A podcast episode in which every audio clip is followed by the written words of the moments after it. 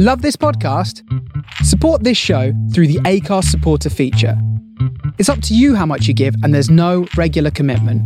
Just hit the link in the show description to support now.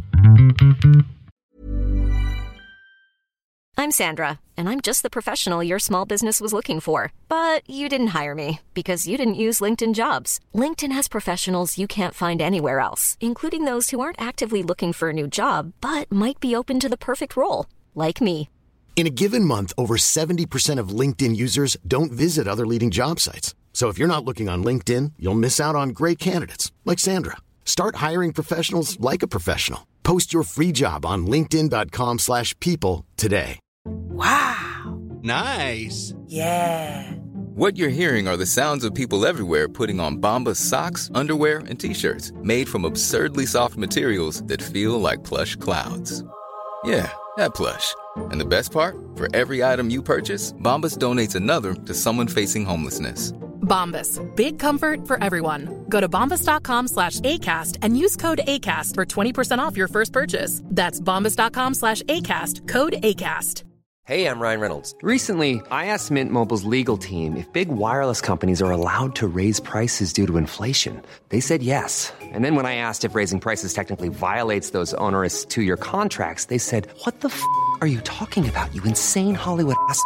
F- So to recap, we're cutting the price of Mint Unlimited from $30 a month to just $15 a month. Give it a try at mintmobile.com slash switch. $45 upfront for three months plus taxes and fees. Promo for new customers for limited time. Unlimited more than 40 gigabytes per month. Slows. Full terms at mintmobile.com. Hello, I'm Mayhem. Hello, I'm Chaos. And, our happiness is egg shaped. Happiness is egg shaped and love's a circle with no end. No, I about this last night and he said happiness is egg-shaped. Babe, um, happiness is egg shaped. Happiness is egg shaped and love's a circle with no end. Hello and welcome to the Happiness Is podcast with me, your host Bruce Aitchison from Happiness is Egg Shaped. And today I'm speaking to a man I've admired for a long, long time.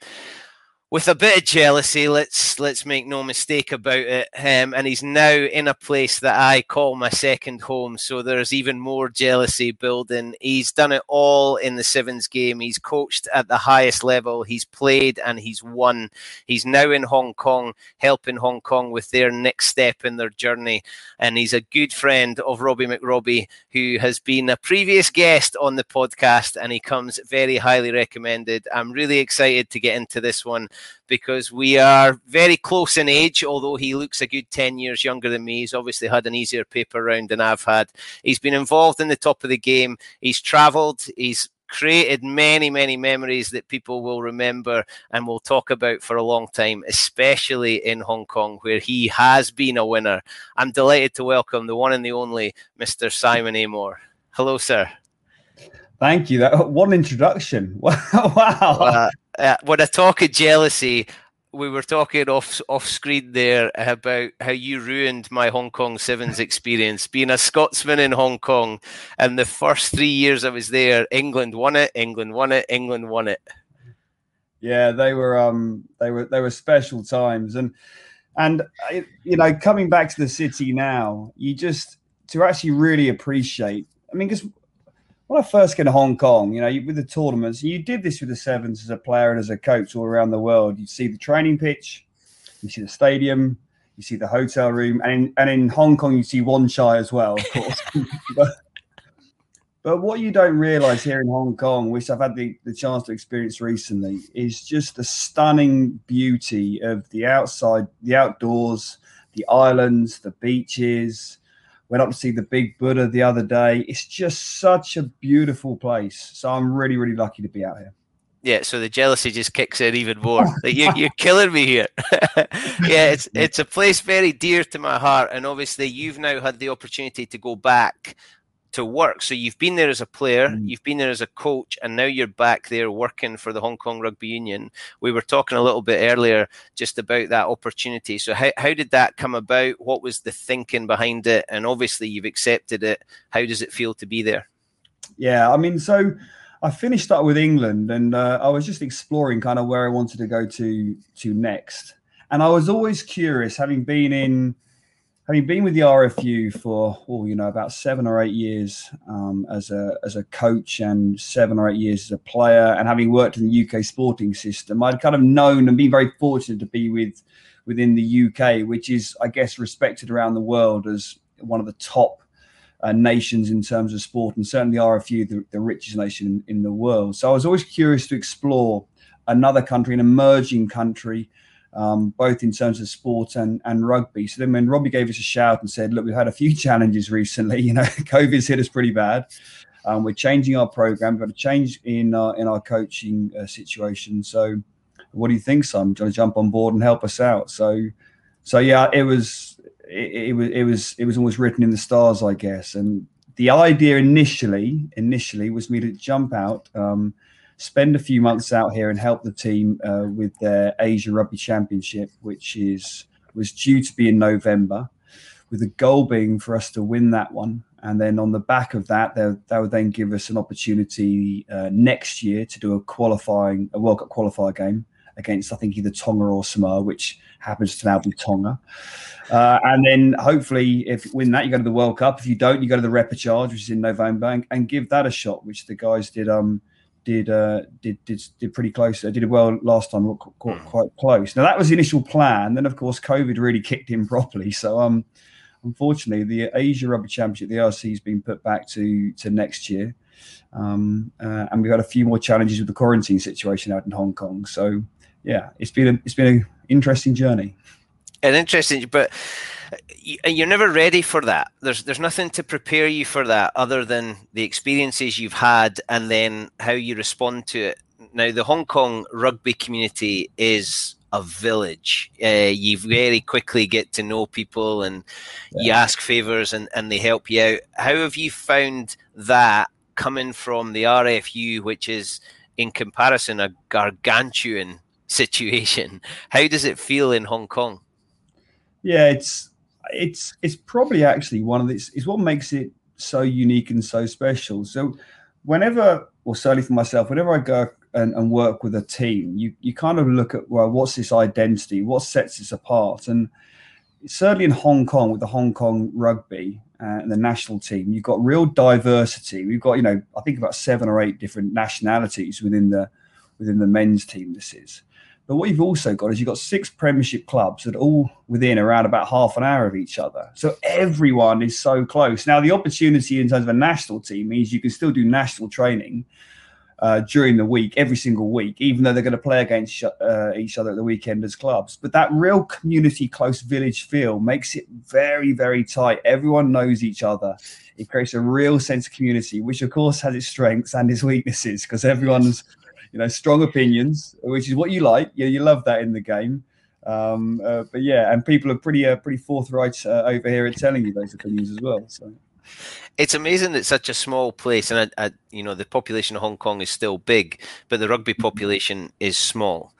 It's amazing that you can be talking about a country like that, and I know Samoa and Tonga are small, but they have a rugby history. They are naturally mm. built for the game. For Hong Kong to be competing at that level says a lot about the community and the environment that the game is placed in.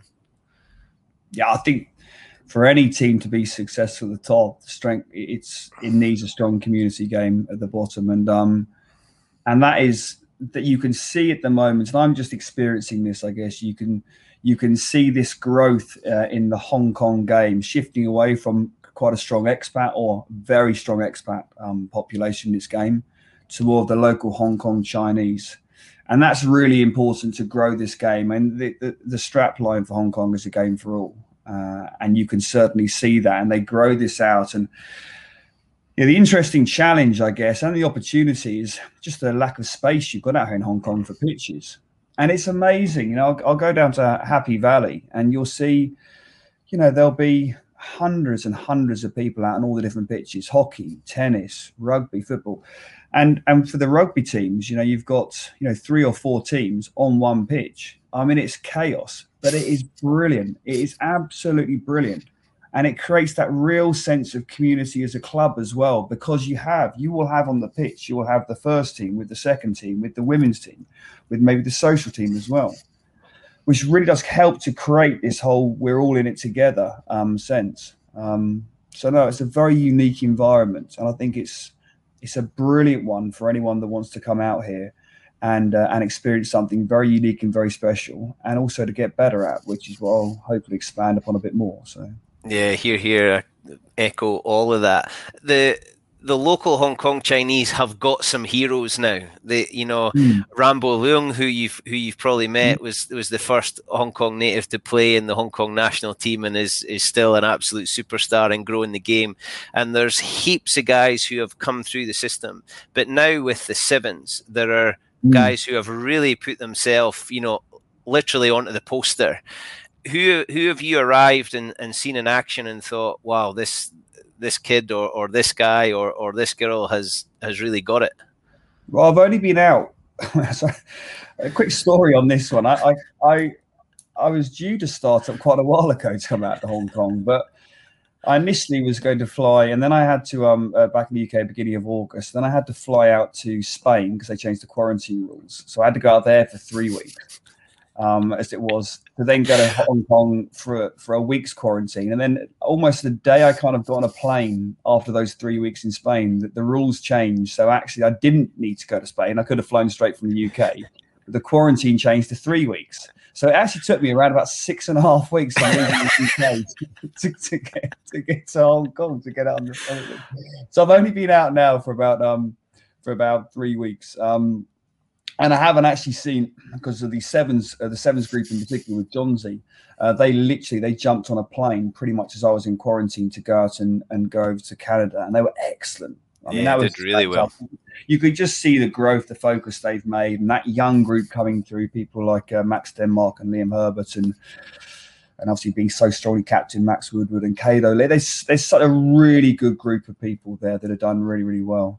Um, but we've managed to have so far with the national team probably about two or three sessions, like in the mornings and, and evenings. Uh, and there's some good young, uh, there's some good young Hong Kong Chinese coming through. So like a Sam Soy who's at Kowloon, tough physical flanker. Tough. Go on the loon. Go on the loon. and they are. They're. I'll tell you what. They're playing well at the moment. Joe Barker, the the uh, the CCO, has done a really really good job. They play with real real heart. Uh, they play an expansive game. Um, but it's a real great connection you can see within their group at the moment. Um, but Sam's probably the player that's um that's really impressed um uh, in terms of um being a, a genuine Hong Kong native, I guess. They must, and you'll probably play your, your own role down here, but they must be really excited that somebody like Simon Amor has come to help them with this next bit of development. Oh, I, have no idea on that one. I mean, oh, like, come on, man, come on. I, I, you know, like it's um, all you try and do is you you, and the, the, the key is the, these. I like look, being candid. You know, they've been through a tough period. You know, Hong Kong rugby's been through a tough period. So for those that don't know, because of the Hong Kong Sevens being cancelled, I guess you know there was changes to the program. They went from a full time program, rightfully so, down to a to a part time program. So it's been in a tough, tough place. But you've got an unbelievable sense of commitment from people that want to go on a journey. They want to go on a journey for themselves to try and get be the best they can be and try and qualify for the World Cup. They want to go on a journey for Hong Kong rugby. They want to give something back because they love the city. You know, it's just amazing the affection, the affinity that people have out here for the city and for Hong Kong. And you can see they want to give, they want to contribute to the game, they want to contribute to the country, they want to do something that inspires people. Um, and alongside that, there's you know, there's a lot of people getting some very, some brilliant opportunities work-wise. So they're getting this amazing balance between having this potential to be, you know, potential to be an Olympian for sevens, a World Cup for 15s, and then go and work from the major, major finance uh, business organisations and have a major, major career. I mean, what an opportunity! I mean, it's a dream, isn't it? you kind of, by the age of 30 or something, you know, you could be could be outstanding. So you know. Uh, it's, so yeah, it's, it's brilliant hearing you distill it like that. It's brilliant hearing you put into that. Now I read something that said um, you were talking about players being amateur in that that this wasn't necessarily their job, but they can still be professional and they can still perform. You hear a lot of discussions about that type of issue. If I had more time, if I was able, but there are a whole load of student athletes who are able to balance you know, look at Laura Muir. She's become a vet and she's the top of her game in athletics. Rugby has it become a bit too comfortable? Do you think? Oh, that's a great question. It's a deep question. I mean, look, I've when I oh, this is where I hark back to my glory days. You know, when I that's what you're on for. That's why you're here. when I when when when we won Hong Kong the first time, um, I was still a, I was still a student at, Cambridge University, um, uh, and and I tried throughout my professional career. I always I always studied, so I then did an MBA, distance learning MBA, and the simple reason for me, always as a professional athlete, was I needed the game to remain. Uh, hobby's the wrong word, but I needed it not to be my full time job because I needed to get away from it. I needed to know that one of it didn't. I didn't have a bad day or a bad session. I've got something else to go on to, and I needed to get my brain going. You know. Um, so I definitely think there's something around that for everyone going. It makes people better, better players, and I think there's loads of work going on. I think professional players are generally getting a better feel for that now. They understand they've got to do something else, whatever whatever that could whatever that um uh, that that could be. The, the the brilliance I think out in Hong Kong again comes that closeness. But you know, in this squad now, we'd have people that are traders that are working crazy kind of hours, uh, to students to teachers to S&C coaches. There's such a variety of a mix. And I guess that's what the opportunity Hong Kong gives you because it is so close.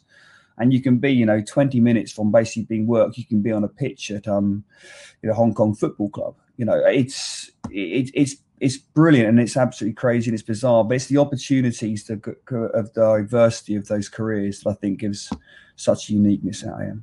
Uh, a lot of rugby can make Jack a dull boy, can't it? So having those other strings to your bow, and I get what you mean that there's people who I feel have rugby as their job, and it really is their job, and there are those who have it as their passion, and you can see the way you talk. We, uh, it's easy to see it's still your passion. Well, yeah, you've got to love what you do, and there's all the evidence out there, and, and you know. You, the more podcasts you pick up and listen to right now, the more the more the, the, the best people in the world and most successful people in the world. So you've got to be passionate about what you do. I mean, ultimately, you've got to get up in the morning and go, you know, do I do I want to go and do what I'm going to go and do? You know, some people say, do I want to go to work and stuff like that? Well, it depends how you determine or define work, you know. But do you wake up in the morning going, come on, let's get on with this day. This is going to be a good one.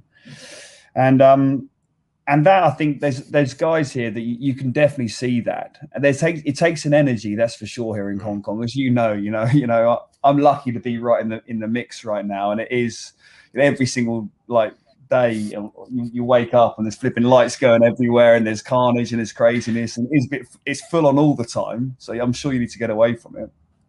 Um, but no, you need a, the challenge will always be though with these players is how do they balance recovery? And you could end up burning the candle at all kinds of different ends, particularly here in Hong Kong, you know, if you've got a bit of client entertaining to do. Which again is all part it's all part of it. It's all part of the kind of experience that goes with it. So a bit of discipline, I think, is uh, is quite important probably Uh, yeah, when I lived in Hong Kong, I knew a guy who worked for one of the big financial institutions, and he told me he did most of his big deals in the week of the sevens at three o'clock in the morning over some kind of drink eh, in Lan Kwai Fong or Wan Chai. Yeah.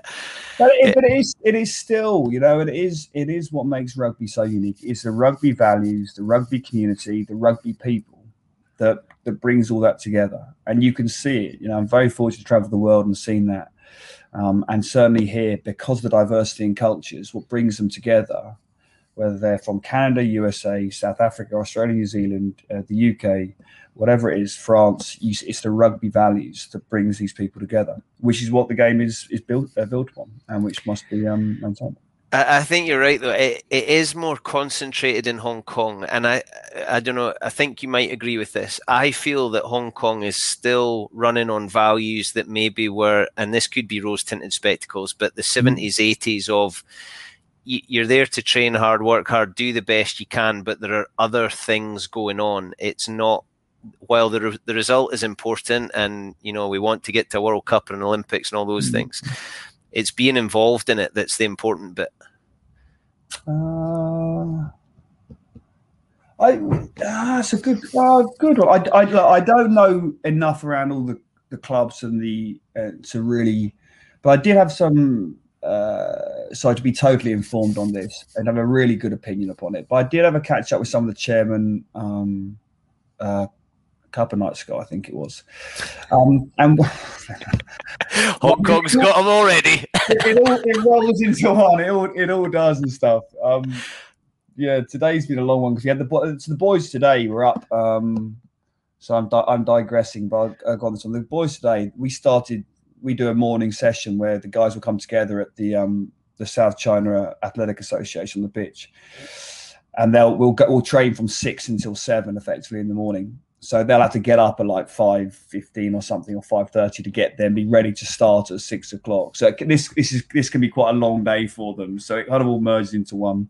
Anyway, so my my my bit with the chairman was um uh there's a definite passion around the youth and the age grade rugby and and and that piece and the importance of commit committing and playing at the at the top end there is a definite passion around winning. There is a definite like you know it is about the rivalry and they want to win the grand champ uh, grand final and they want they want to be successful. Um so i do still see that as a strong piece as i have done as i see anywhere else in the world. And the the bit that I hope you get into, and I'm sure you'll get invites from uh, the pot-bellied pigs and all sorts. The the touring in Asia is still relentless. Weekend yeah. here, you know, tournament there, uh, reciprocal tours there. A, a, navy ship comes in, right? We're playing them. There's there's all sorts of things going on. Hong Kong being so small, and everybody gets a shot in it. So I'm going to make sure the boys get your boots back on again for one of those old boys games because I bet you're still fit as a fiddle. Uh, well, I wouldn't go that far. And to be fair, actually, our um, uh, our, our strength and conditioning coach, I'm sure he doesn't mind me saying this. He actually rolled out for the Hong Kong Scottish uh, second team uh, last weekend. And it looks like he's um he's he's he's done his bicep, so, oh. so that's come off the bone, I think, or something like that. So he's going to go for the op next. So I think I'll give that. I'll give, give that miss. But it is. I mean, and just going on the Asia thing, it is because obviously you've got Hong Kong and it's only, you know, you, you, can be in Singapore in an hour and a bit or something, and, and everything is pretty close out here in terms of Asia. I think there's also a the opportunity to grow the game in Asia is mm. definitely appealing. And it's definitely something I feel um, lucky to be a part of and to be able to contribute to um, to grow this this great game of ours and try and take it out to a to a pretty gro- a pretty growth area right now. Yeah, I think you, I think you'll be awesome at that. So t- tell me, I I guess you're one of those guys who was good at most things, especially for sport. So as you're growing up, you, there must have been some choices to make. But what what was the hmm. draw to rugby? Um, I, I played a lot of sport, and I and I'm this is something I, I massively encourage my own kids to do. Don't push them down the rugby route they've got to find their passion. And there's loads of evidence out there right now, as well as also to be a successful rugby player top end, the diversity of sports at a young age. It's a late development sport. I think there's lots of evidence out there around that one. Um, uh, so, I mean, I, I I played loads and loads of sports, and for whatever reason, I got into a group of a team. Um, I was initially at uh, London Irish as a very young guy, like under eights, under nines, or something like that because um, I lived in Sunbury, which is the old London Irish ground was a brilliant old ground. And I, and I went through that for about 10 or 10 or 12 years and got in with a, with a successful team, but a team I loved being with, you know. So I guess that was the hook. It was a little bit about the quality and possibly being okay at it, but it was also about the group of people that you're with, which I think is still there. You know, I think is still when I see my kids, my kids choose um, the sport they do first and foremost um, around the people they they're with. It is about that, and again, it goes back to the importance of the values of the game and how clubs, are, community clubs, are operated, because that's what you want. You want to bring people in and make them stick. And you you were you would have been a small kid, I'm guessing. what you uh, just, just, just guessing, but there, there was a role for you to fulfill. I didn't know that. I didn't know that though. As, a, as a, like, but but honestly, like people have said this before and stuff like that. But I didn't really. I don't. I don't. I don't know. I didn't really realize I was ever small until probably I got to about sort of adult age and adults about 18 type of thing. And kind of when, and some people started telling me properly. So, um, no, I just, uh, like I was, I was quite competitive. I was very competitive, you know, and uh, I love tackling. I love getting stuck in. I love sevens. I love sevens growing up, and I love it. I loved it because um, it was the. I think you got to have a. a bit of a sadomasochistic kind of instinct. It's like you got to love pain, and I loved pushing myself. I really loved, and um, I love that feeling of absolutely ending yourself, and and there's nothing left in the tank whatsoever, and then really feeling you've earned that that drink afterwards. I love that and and then doing it again. There's a quote. I think it comes from somewhere in America trying to describe what sevens is, and it it's being in a car crash at 70 miles an hour, and then getting up and sprinting 100 meters, and then doing it again, or or there's something about that. So you. Yeah. You, you loved you loved that game in London Irish, so there's a bit that that I love to hear. You loved where you were. It probably wasn't the shiny beautiful facility that lots of people think yeah oh, there you go that, that you think we need but that's that there's a desire for that isn't there now people oh, yeah. choose a team on they wear the same training kit on a monday and then a different one on a tuesday and then they they go to this facility and it you were just playing with a group of people you enjoyed spending time with yeah no 100% it was it's always about the people um and just on that um that shiny kind of um, facility. Of course, it's of course it's important. You need to provide the right level of standard and and, and at the very very top end now. You, you, definitely do. But I also remember when I was playing for Wasps and we we trained out of Twyford Avenue, and that was I mean you, that was not not the sharpest of places. Um, but the quality of people, I mean, from Lawrence Dallaglio to Rafael Ibanez to Joe Worsley, Josh Lewsey, Danny Cipriani. I mean, it was just like like brilliant world class people. That's what makes it. Um, and the the surroundings can um, uh, it, they're secondary always to the to the people. The facilities are always secondary to the people. And you, you then you played London Irish was home, I suppose, because it was the place you'd spent mm. so much time, and then other opportunities started to come up. What what was it like being in that position at that stage of the game? Was it easy? Were you being advised? Did you have to seek someone? Did someone come and tap you on the shoulder? How did it work?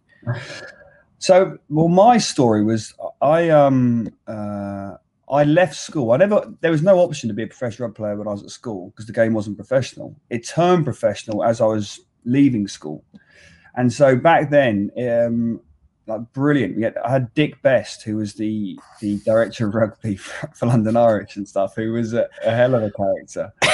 um, and uh, and they didn't really know what they were doing in terms of professional rugby at the time. The game went professional overnight, and everyone, oh good god! And you, you, you had something along the lines of you know people training way too much than they should have been. So come the weekend, they're exhausted basically, and the part time teams who had done hardly anything were all nice and fresh. So but basically what it was i was i was at university at the same time so i did this sort of full-time academy like first thing academy london irish um, and i also did full-time at st mary's university um, and after around about uh, 18 months about a year or so i think it was i actually got cut from from from london irish i was rejected so i went through the whole failure sort of piece which actually i'm sure was brilliant for me again in terms of resilience and all the evidence around that and I then went uh, to university. Uh, sorry, went finished St Mary's, then went to Cambridge University. And just by chance, at the time, the RFU were having a bit of a fallout with the clubs. Who'd have thought? Never would have happened. um, and what that meant was that they couldn't pick any contracted professional players to play for their sevens. So no clubs would release any of their players to play for their sevens team um, for the England Sevens team. So Joe Lydon was head coach at the time, just been appointed, and he called me up basically because I was one of the very few people, effectively, that wasn't contracted. so he was like, okay, well, there you go. And my first tournament, I played six minutes. I played six minutes in that first tournament. But at least I thought i have gotten in here at least, and I trained my arse off to try and do it. I was still at university, and the next tournament I went up to about eight minutes. I got picked again because the same thing happened. No one can get released. By the third tournament, I think Joe actually thought, actually, this guy, this guy's actually he's not too bad, actually, sort of thing. Um, so I actually got picked, I think, my third tournament on or fourth tournament on merit. Uh, and then my fifth tournament under Joe was the um, uh, was Hong Kong Sevens, and on that one it was um, I'm pretty certain he made me captain. It was the first time I was captain. Well, it was him and Mike basically because Mike had, uh, was being an assistant coach. Geezer days, sorry. Yeah. And I'm pretty certain you looked at the team and you went, well, I can't. Which one do I? If I pick Josh Lewsey, then I'm going to really annoy Phil Greening, or I'm going to annoy like Jamie Noon, or I'm going to annoy Henry Paul, or it's James Simpson Daniel I'm going to annoy. So, so uh, what, somebody's going to get really, really angry about this one. So I'll tell you, I'll pick the student. He'll say nothing. He'll do nothing. And they made us captain for the first um uh, for that, and that was the first time he won it. So um so that was my story. Then on the back of that, I actually um uh, got a contract um, with Gloucester and did that for a couple of years, uh, for four years. I loved that time, and then and then jumped across to Wasps to try and see if I could make 15s work for a couple of years, and it didn't quite work out. So, and I tell this story a little to people, to younger people, to go like there are there are there are four things I think you need to be six to make it as a top player. One, you've got you've got to have a little bit of talent. I mean, that's that, that is important. You do need something. Um, you've got to have uh, a good work ethic. You've got to put in the hours. That's really, really key. You've got to be resilient because there's going to be the setbacks, but you also you need to have a bit of luck. You need a bit of being right time, right place, um, and that was certainly what what what I had. So um, yeah, that that was my story. So being a being a student there are lots of trappings of being a student that probably don't suit being a professional athlete or someone who wants to play at an elite level. But you then you got to play in the varsity game. Mm. Now I, I, I love that. I would love to go and watch that. I think it just looks mm. like an amazing thing. What is it like? Is is it this everything just builds to this one game? Yeah. Is that, that's it? That's the cup final. That's it. It's it doesn't it, it's it's the it's the one game where you'll do all these matches beforehand, and we played it back in December, um, uh, and we had about it was about sixty thousand at Twickenham. It was an amazing it was an amazing experience, and it was a te- it was a terrible winter. The weather was awful, um, so it didn't suit me my my game whatsoever at all in in in year one. Um, but you can you'd have about 10, 15 games beforehand playing various second teams of Premiership clubs, or you'd have the um, Steele Bodgers match, and and it doesn't matter. None, none of it matters. You could lose every single one by hundred points. There's only one game that matters, and that's the uh, that's the varsity match. But there's what makes it so special is there are so many traditions around it. There's the history. There's so much around just being at Oxford or Cambridge. Um, in terms of those rituals that are so unique that make it so special. It's it's a brilliant experience. If I I can't remember quite a lot of them, you know, but, but, I'm I can't remember some. I'm pretty certain the other ones are probably pretty good as well. yeah, I just I just love it when you see players go. You know, Jamie Roberts went back to yeah. having done a whole load of things. Why would he bother? But if you had the opportunity, why not have a crack I, at it? And I honestly, I re- if if if professional players now, if there was a way for them to go on their professional career on their journey, and then finish it off with going to Oxford or Cambridge, and because it, it's not just about getting the qualification, it's about the whole life experience that comes with it and the connections you make. Um, uh, I actually went to the varsity match literally um, uh, about three or four months ago because um, it was our 20, 20 year anniversary from our one, and we've got our, our next one coming up actually. Um, like we did two years effectively, so um, uh, the next one coming up in about three or four months. The connections you make, the job opportunities it creates for you. I mean, it is a brilliant life experience um, and career experience. So that's if people get the opportunity, professional players play professional game, um, go to Oxford, uh, Cambridge afterwards. Fantastic. Yeah, it just it just looks amazing. And then you say I, I tried 15s. Mm. How how easy was it then to jump between the two?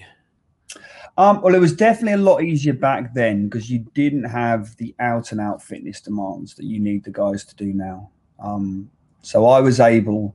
I mean, I made a lot of sacrifices when I was as a player at 15s to to be to be able to do sevens. So I'd have to do a load of extra top ups and. Uh, um, but actually, the running demands I think now are, are, pretty, pretty pretty unique. I mean, it's a different it's a different level completely. So a lot more difficult now. Um, the challenge I always had, of course, was a halfback. You know, halfback. I was playing nine, or playing a bit of ten. There's a lot around like managing the game, feeling the momentum. Um, that's quite unique to 15s. You don't really get that in sevens. So it was difficult probably to do both of those ones. And then a lot can happen in three years, like a chatbot may be your new best friend. But what won't change? Needing health insurance. United Healthcare Tri Term Medical Plans, underwritten by Golden Rule Insurance Company, offer flexible, budget friendly coverage that lasts nearly three years in some states. Learn more at uh1.com. I'm Sandra, and I'm just the professional your small business was looking for. But you didn't hire me because you didn't use LinkedIn jobs. LinkedIn has professionals you can't find anywhere else, including those who aren't actively looking for a new job but might be open to the perfect role, like me. In a given month, over 70% of LinkedIn users don't visit other leading job sites. So if you're not looking on LinkedIn, you'll miss out on great candidates like Sandra. Start hiring professionals like a professional. Post your free job on linkedin.com/people today. You get to go to Hong Kong and you come back or you go mm. away to a sevens tournament, you come back into a 15s environment. Were there players who would have loved to have had those opportunities when you oh, go back to training? Were there boys saying, what was it like? How did I get to go? Oh, were, yeah. were they yeah. tapping you up? Of course they were. It was jealousy galore type of thing. I remember in 2003. I, I, I remember in 2003. Um, we I literally we played we we won Hong Kong. Um, we won Hong Kong on like a Sunday as it was something like this. We won Hong, Hong, Hong Kong on Sunday, and had a relatively strong night out. got on a plane very next day, the early next morning, next uh, next uh, next morning, and um, and I was back at Gloucester, and we played in the Powergen Cup final that Saturday back at Twickenham, and we won that. So in the space of around about seven or eight days or something like that, you'd won Hong Kong, you had an unbelievable night out, and then you'd won the Powergen Cup and had like an even better night out, basically, with some pretty robust Gloucester people. Yeah, it was, it was fantastic, fantastic times. And you were you able to enjoy those things? Did you, were you able to enjoy? Well, you know what?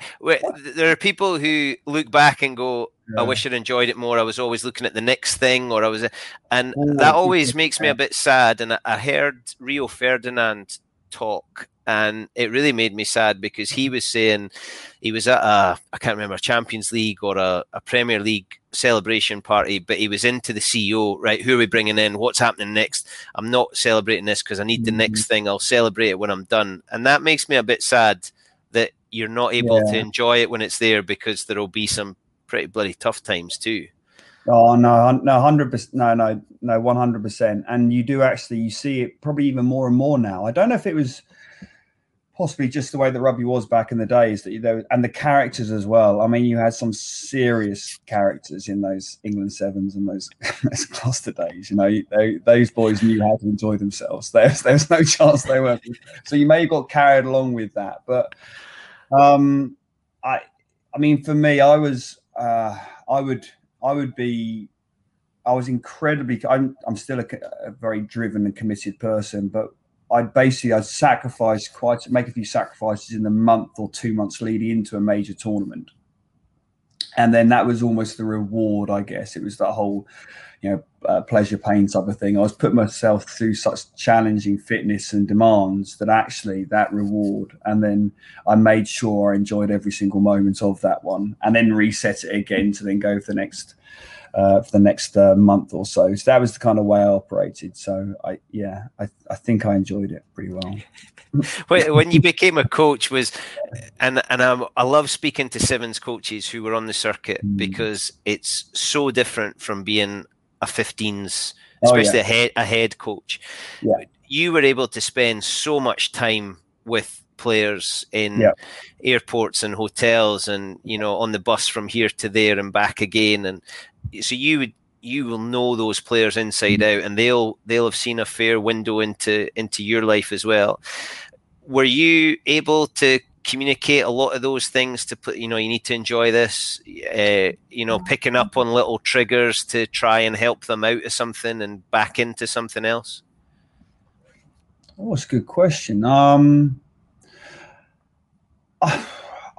yeah, da, da. oh, you, you got me stumped on this one. Um, but there with the sevens, one thing you you definitely have, and it's one of the brilliances why you get such such wonderful memories that come from it, such close connections. Is you, you, know, you spend more time with them than you do with your family, effectively, because, and it's certainly more time together than you do even with a professional 15-a-side club, I would I would argue because yeah, there is so much time in hotel rooms, in flights, in airports.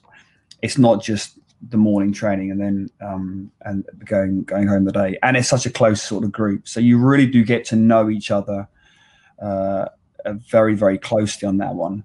And that was interesting. Actually, one of the biggest challenges I find when I actually went and coached under under Eddie with England was just you've gone from one extreme of seeing people all the time to then going, you've literally got them for four sessions before they play a Six Nations game. It was that was a, an interesting challenge. But I'm not sure if I ever really drove home. You've you've got to enjoy it. I didn't. Ah, oh, maybe I'm not sure on this one. The the group we kind of had with the sevens for a long period of, of time. The the enjoyment was always a. The mindset makes memories was always something that was very very strong for them that that was kind of instilled in the values so I, i'm not i'm not certain whether that's something i needed to have, have driven too much that was them that they that was part of who they were. I think. So. Yeah. I love I love that mindset makes the memories. Now in, in those mm. sevens moments, I, I've spoken to sevens coaches before and I liken it. I don't know if you watched The Simpsons and the episode where the yo-yo team came and give a demonstration at the school, but then they're all shoved back into the minibus to go to the next school by like the the head of the circus almost. and then the next day, everyone's playing with a yo-yo because they've got it. And that I sometimes feel that's what the Seven Circuit was. Right, we're in the Marco Polo in Hong Kong, but next week you're in the whatever in Singapore, and then you've got two weeks until you're in the next one.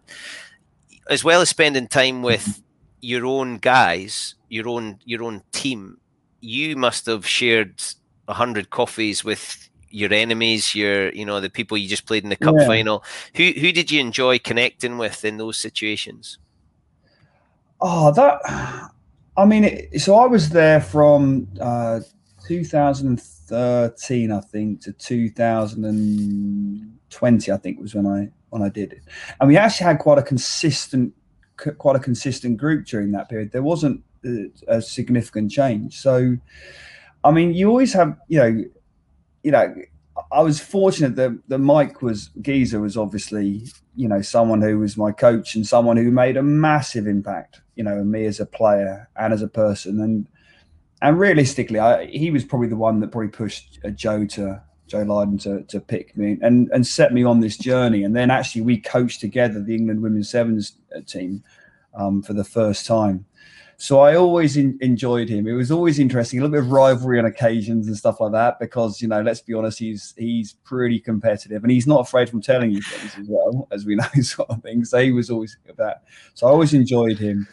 Um, Santi as well was always a good person. Neil Powell is a tremendous person as well. I mean, there's there's a whole group around that. Titch was an interesting one. You know, he was he was actually when you got him on his own, you got him like in a cab and stuff like that. You'd actually had some really good chats with him. His knowledge of the game is unbelievable, of course. Um, you know, and and it's interesting because I still use I used I stole basically one of his fitness sessions by chance. Um, when I was at Cambridge University, one of his players under him, called Owen Scrimmager, gave me one of his fitness sessions. Uh, so I used to do that. Like no one else knew that I like had this sort of this because All Black Sevens were the best sevens team for a long time because of their fitness demand. So I was copying that whilst I was still doing England sevens. Um, now there's um there's been there's a lot of good people on that circuit there. A lot of people that um because also it's you know it's um the ups and downs. I mean the emotions that go with it over a course of a weekend you know, and everyone looks at each other and kind of goes, "Jesus Christ, that poor person's had the had the t- had the tough call from the referee this time. It's their it's their turn to sit there and bite their lip and just go, okay, it's not my time, you know." So, I also I really enjoyed um uh, Callum McRae as well. Um, he was really good and um because I really like a really sharp coach, really sharp, sharp, clever coach. Um, and Gareth Williams as well obviously we coached together uh, with, with, in Rio for the Olympics. Um, again, a really, really related so well with the players. Really understood key parts of the game. Clever, clever, clever, intelligent coach. Um, and when you got that chance, I mean, you've you've done so many things in just the sevens game. Uh, to get to go to an Olympics, I mean, when you were leaving school, couldn't have even been a thing, and then you find yourself yeah. in this in this situation. Were you pinching yourself? Was it just the next job? Was it uh, the biggest challenge you've ever had, or was it just another thing? I mean, I was, I, I wasn't, I wasn't pinching myself, but like I, I felt every we talk about having a passion and stuff. Every single day, I lived um, about a, a 15 minute bike ride through a place called Bushy Park to where the Sevens program was based at the Lensbury in Teddington, and that was my world for seven years. I had like the like the best commute in the world to go and do the best job in the world in probably one of the best places in the world. This this wonderful sort of place. So I was, I guess, I wasn't pinching myself every day, but I knew how lucky I was, and I was, you know, and I had incredible support from the RFU, and incredible support from the staff, and incredible support from the players right the way through that, through some tough, some really tough times as well.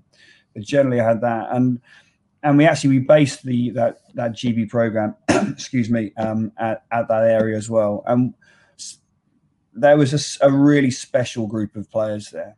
There was 24, 25 players and it was the the toughest thing I've ever done is have to do that team selection, speak to people face to face, and go, "I'm sorry, you're not in this one." Because of how much, how close they were as a group and how connected they were, you know. And I remember it so well. Um, the selection, sorry, story this one. The selections, we basically had it lined up. There was a room in the Lensbury, and they were, we'd agreed that they were all going to um, uh, we go to alphabetical, alphabetical order, and they come in, and they'd have to go back to their rooms. The lens, some were staying at their rooms there, and you couldn't speak to anyone until I you'd done all of them because you didn't want to give anything away, basically. And I, the first three or four were all no's, just the way it worked alphabetically. And I was, and I was like, um, each one I was going, and Babs was like giving me a bit of a pass in the back. Come on, Simon, you've got this one. You, have got. There's one more. Come on and stuff like. That. Now the first, the first one that's a yes is a guy is Mark Bennett. Um, My mate Mark. Yeah. And literally, so I'm sitting there kind of going, well, I finally got a yes to this one. Sort of thing. like, Mark, I can't exactly, Mark, you know, Benzo, look, you've been fantastic and stuff like that. Congratulations, you're selected. And what does Benzo do? I'm expecting, you know, yes, get in there. Come on, let's go. the emotions. He just goes, aye, that's good. and that's it. And I'm sitting there going, You're what?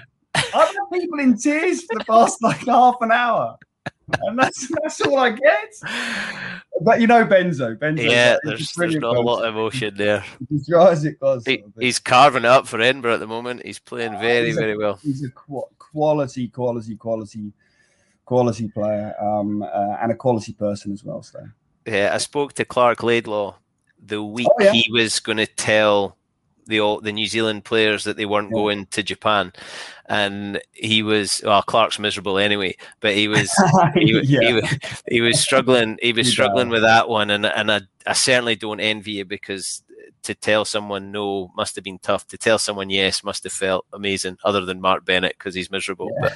But uh, so yeah. you, you get to Rio. Mm. I mean, uh, to me, that's a kid in a candy store were you was it just all about the job were you able to enjoy the village did you speak to other athletes and coaches and do all that learning you're supposed to do or was it just job done oh good um I well, I, I've been a, because of my role previously with like UK sport. I had a relatively decent connection with quite a lot of people in the UK sporting system anyway. So it's more like seeing old friends. Um, but what we were able to do was just to leverage quite a fair bit more of the personality. So I remember we had um, so Chris Hoy did the did a great did the shirt presentation and did a, and the speech to the guys there. And we Andy Murray came and did something with the guys as well. And so that it was it was stuff like that that made it like really unique and, and special for very G and the the thing that makes it brilliant is the Olympics is one thing, but it's GB coming together, particularly in rugby terms where you very rarely get to be as GB. It's so unique and special, and that certainly gives you an advantage. Um, yeah, I mean, there was, there was, there was. I mean, of course, there's, there's, always, always pressure. You want to be successful, but the the way that group um, basically set their goal, if you like, it was all about the emotions and the feelings and the connections. So the the bit basically was was if there's a medal on the wall, okay, when you look at that medal, what do you feel? Okay. Now, if you feel something that's freaking amazing and wants to take you back there, then that's a great thing. If it's not, then we've got this we've got this wrong. So it was always about a bit more than just a medal. It was about the emotions that it felt and the journey you kind of went on, and that medal symbolizing symbolizing that. So it was such an amazing start to that Olympics, and I think it hooked so many people. And mm. the women's game was incredible. Yeah. And opened so many eyes. Now you're not a stranger to the women's game. Mm. You've had a really unique involvement in in women's sevens yeah. because you were running two programs. Did you stand back and watch that with pride? Were you telling people I told you so? What uh, what what did you have? What feelings, I suppose, did you have around that? well, Mike and I set up the first like England sevens, women's sevens team, um, uh, and and that was, I guess, a real like it was a real pleasure to be involved in, in starting something that you knew was just going to get on this wave of, of momentum. Because they were just a, a, brilliant group of girls brilliant brilliant group of girls. Um, i wasn't involved in so the two programs were separate then. It was after rio that i then became head of both programs and integrated it together. Um, but what you definitely what was amazing it's difficult to to articulate this too well was in the village itself was actually was, you had all the screens up everywhere, and the rugby sevens just captured like all these different athletes. Uh, and of course, I wouldn't get to see it too much when the men's were playing because I was, I was I was at the tournaments, the men's. But when you're back, the women were playing, you could see these athletes just crowded around the screens, and these female athletes, and you could see them. They're just going, and you go, "Well, she's obviously a sprinter." And this one's probably some a wrestler or something like that. There's all these different types of athletes were sitting there curious, kind of going, I can relate to that. I can relate. I can see that my sport in, in there. And it was you could just see as a result of that, you went, this is going to go, this is going to go through the roof because it, so many people connected to it. So. Yeah, it was. My, my wife watched it, and my, my wife's from rugby background and uh, uncles dad cousins everybody husband plays rugby. But she was watching that and i'll never forget her saying this to me that makes me want to go and play rugby. Yeah. But i know that if i went to play it it would look like that.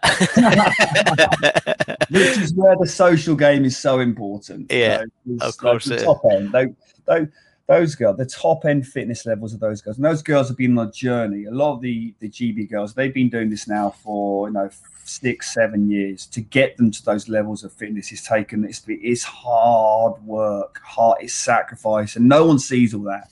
They see all the smiles and the beautiful yeah. sun and stuff, but they don't see the pain, the daily pain. So their commitment there has just been ex- exceptional, exceptional. Yeah, I, I loved it, and it was it was great to see the the tournament live up to again in Japan. I think mm. I, I, don't know. Maybe maybe that's the Scotsman in me, but I was watching it thinking, "Oh God, I hope that, I hope this is as good to keep this momentum going, especially oh, on the on the back of a bloody terrible Lions tour." You know, the the, the, the Olympics was for me the highlight of the summer. Oh, how good the quality of the play there! I think if you'd have taken a snapshot then of someone and the, the the girls, their first one in Rio, it was always going to be, you know, we're starting on the journey here of the gaming. If you'd have seen that and then look at it five years later, the, the, the progress, and then you're thinking, well, where will it be in three years' time? Yeah. I mean, it's just it's phenomenal. It's it's phenomenal the growth, and it's so exciting where it where it where it could be.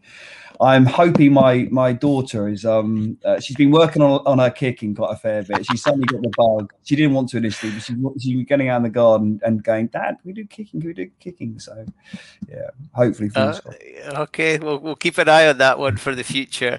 Yeah, I I just loved it, and I think one of the positive things that's helping grow the game is the female athletes are seem still accessible yeah. Likes of social media. You know, there's a lot of a lot of Holly Aitchison's busy. You know, Burf, who's been an, Yeah. an amazing ambassador for the game.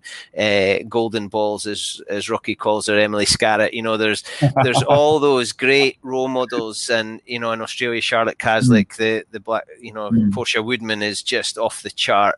Uh, Ruby Tui, who is. You Yeah. know, her interview with Jill Douglas was That's just amazing, awesome, and, And and the it- great thing about that is that is all what you're talking about there. All these people are genuine.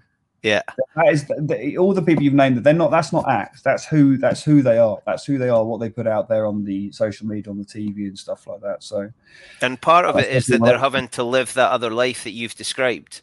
They because they they're not making enough to just do that job and then put their feet up and recover. They're out doing courses or you know they're running camps or they've got their Mm. S and C coaches or teachers or any of those. And I just think it adds to the the engagement that they're now getting. And I think it's amazing. I can't wait to see what it's like in three years' Mm. time. yeah, no, definitely. And the, the the women's game in Hong Kong, have you are you going to have any input into that? Mate of mine, Ian Monaghan's the sevens Yeah. coach, talking to somebody that had a little run around for Hong Kong Scottish at the weekend. I think he's probably still limping as we speak. I was there last night, um, Hong Kong Scottish with him coaching. So him and PJ Peter Juriv- uh. Sorry, um, PJ, he is um, he that he should still bloody be playing. When you see him, was. tell him, oh, he was he, good. he- I'm he was. They've got a couple of injuries, so um, he's he's playing ten, and it was great. And this is the way it worked. He, he, was playing ten, and he had his his um, he had like his his coaching notes like down the front of his his shorts whilst he was still playing ten. So he'd like do a crossfield kick in the games, and he'd check his notes. Where am I in seconds now? Effectively, right?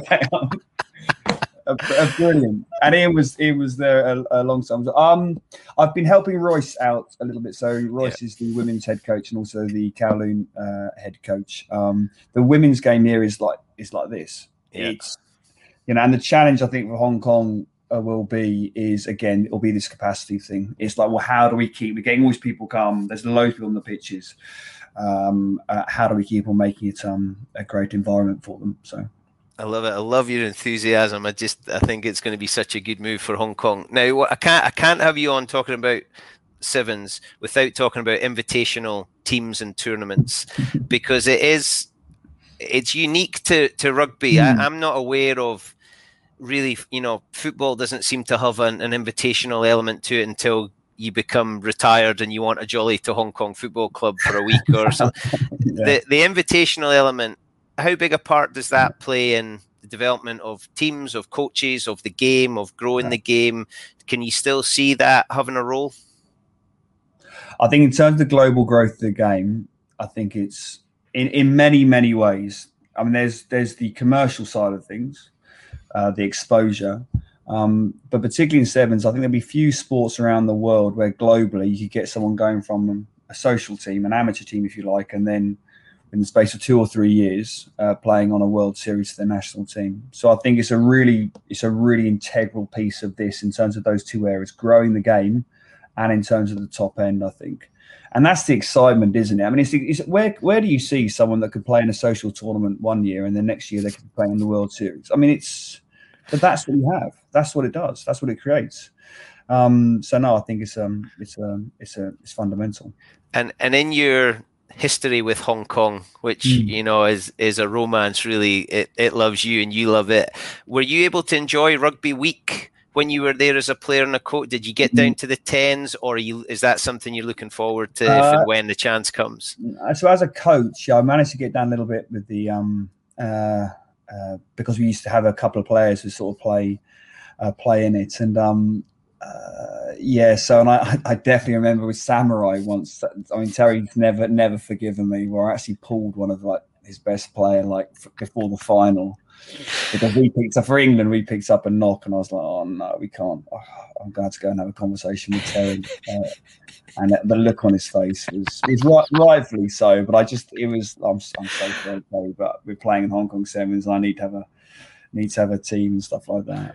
Um, so no, a little bit, but but but not but not an awful lot. Um, uh, yeah.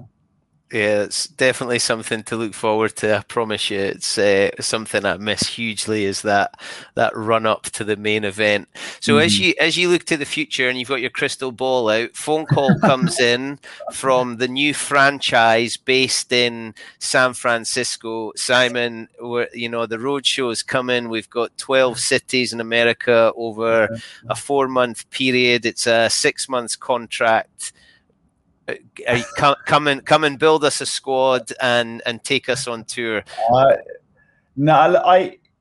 The, the, the, number one thing for me right now, and this is something I've I've been poor at for forever since day one is my family's my family's probably pretty much come second a lot a lot of the time for me. So i've got to find a thing of actually making my family come my family f- come first. So whatever decisions i make i've got to make sure i get that one uh, get that one right. And i've definitely learned in this in this world and particularly maybe covid more than giving this uh, clearer than anything is trying to plan anything right now is just pretty much impossible.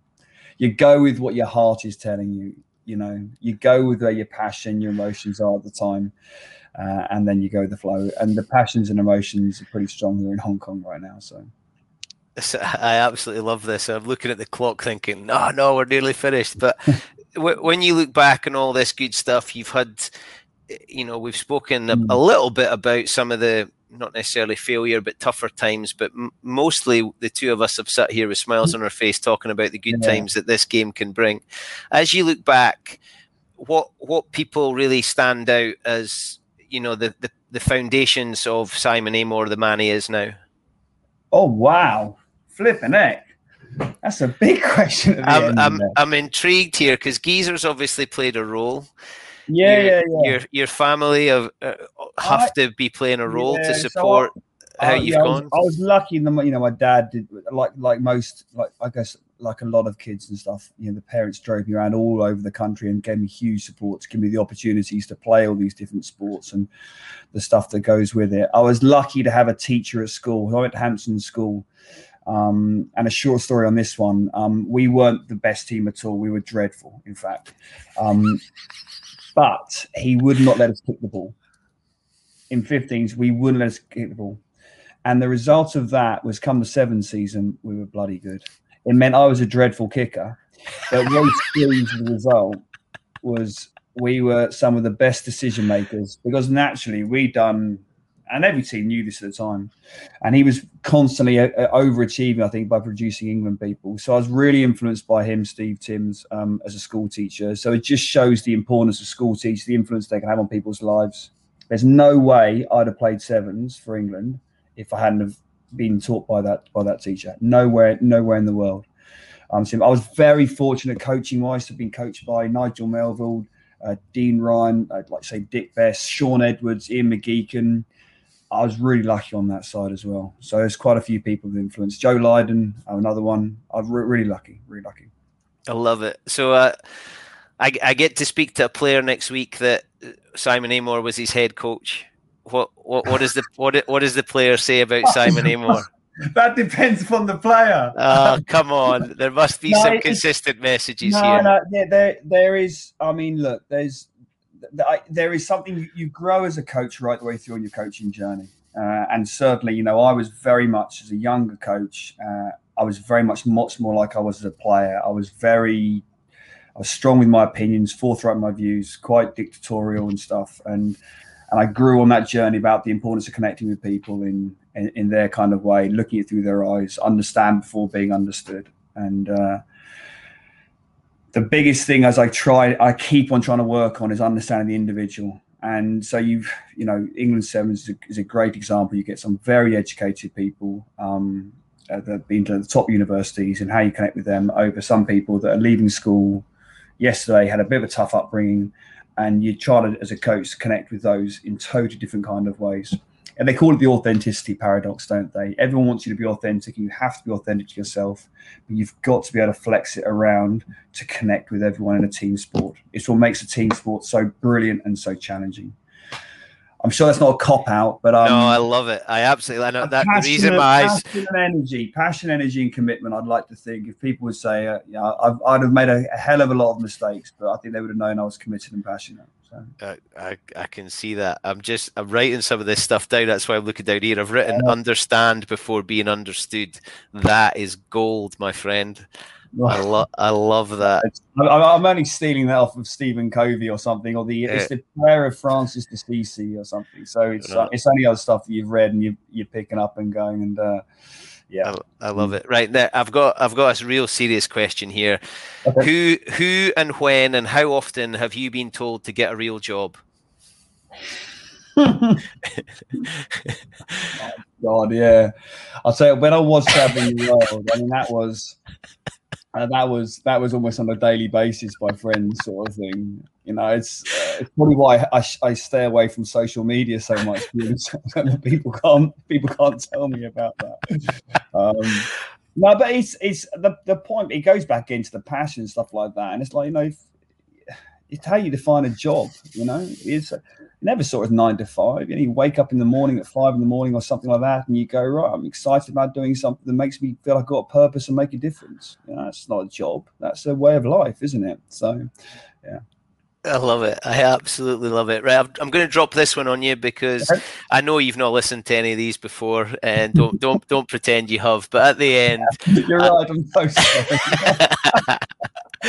at the end, I ask the guest to finish the sentence. So, for you, Simon Amor, happiness is. oh, flipping heck. Ah. What a great question. For me, um, uh, happiness, happiness is definitely knowing, uh, knowing you're making an impact and knowing you've got a purpose. I mean that I'm really lucky. It's a really interesting one. Having having won a, a few things like as a player and a coach, and gone through that process of the winning being important. And I think that's look, that's that's honest. That's you know I Yep. wanted to win. I wanted to win. I wanted and you know a medal at um, Commonwealths and World Cups and Olympics and the Six Nations. It's like and it is it's good. It's good for you. But when you drill away from that, it's the difference you make in people and other people and the conversation you have and you see people like how they can go on. In this world in particular this is a tough world right now with everyone judging each other on social media and particularly with covid and all that kind of stuff that goes with it. The seeing you make difference in other people's lives and the ripple effect that can have it, it is it makes you so content. It genuinely does my god that's a long that's a long sentence Hey, Simon, do you know I absolutely love it? And just as you as you mentioned the Six Nations, I'm covering my face here in shame.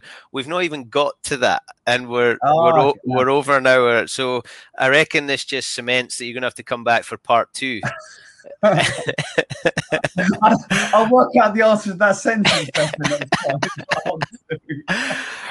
Simon, listen, I I was delighted when Robbie McRobie hooked the two of us up in kind of his way of being Tinder, I suppose. Um, and he's he's brought us together, and you know we we share a lot. Uh, We've we have met, not that you'll remember it, but we have met before, and. I've I've loved watching what you do. I was so pleased when I saw you were going to Hong Kong because I love the place dearly, and I know that you're going to make it a better place than than you found it. So all the very best, and thank you so much for giving up your time. Pleasure. Enjoyed it. Loved it. Thank you. Awesome. Thank you, sir. See you soon. Hopefully in Hong Kong. Good man. Cheers. Well, I absolutely loved it. What a man. What a, an absolute ball of positive energy. And I've got no doubt we're going to be hearing great things about him from the time he's in Hong Kong and wherever else he ends up next because I'm not buying any of that rubbish about the family coming first. The family are going to be first when Simon is doing the good stuff and impacting on people. Understand before being understood. I'm taking that one. That's my takeaway. If you've enjoyed it, you can catch us on Apple, APA, Acast, and Spotify. I'm blown away here. I've absolutely loved it. I hope you've enjoyed listening. My name is Bruce Aitchison, and my happiness is egg shaped, and I look forward to seeing you all again very, very soon. Thank you. Hello, I'm Mayhem. Hello, I'm Chaos. And, our happiness is egg shaped. Happiness is egg shaped and love's a circle with no end. I was talking about happiness last night and he said happiness is egg shaped. Dave, um, happiness is egg shaped. Happiness is egg shaped and love's a circle with no end.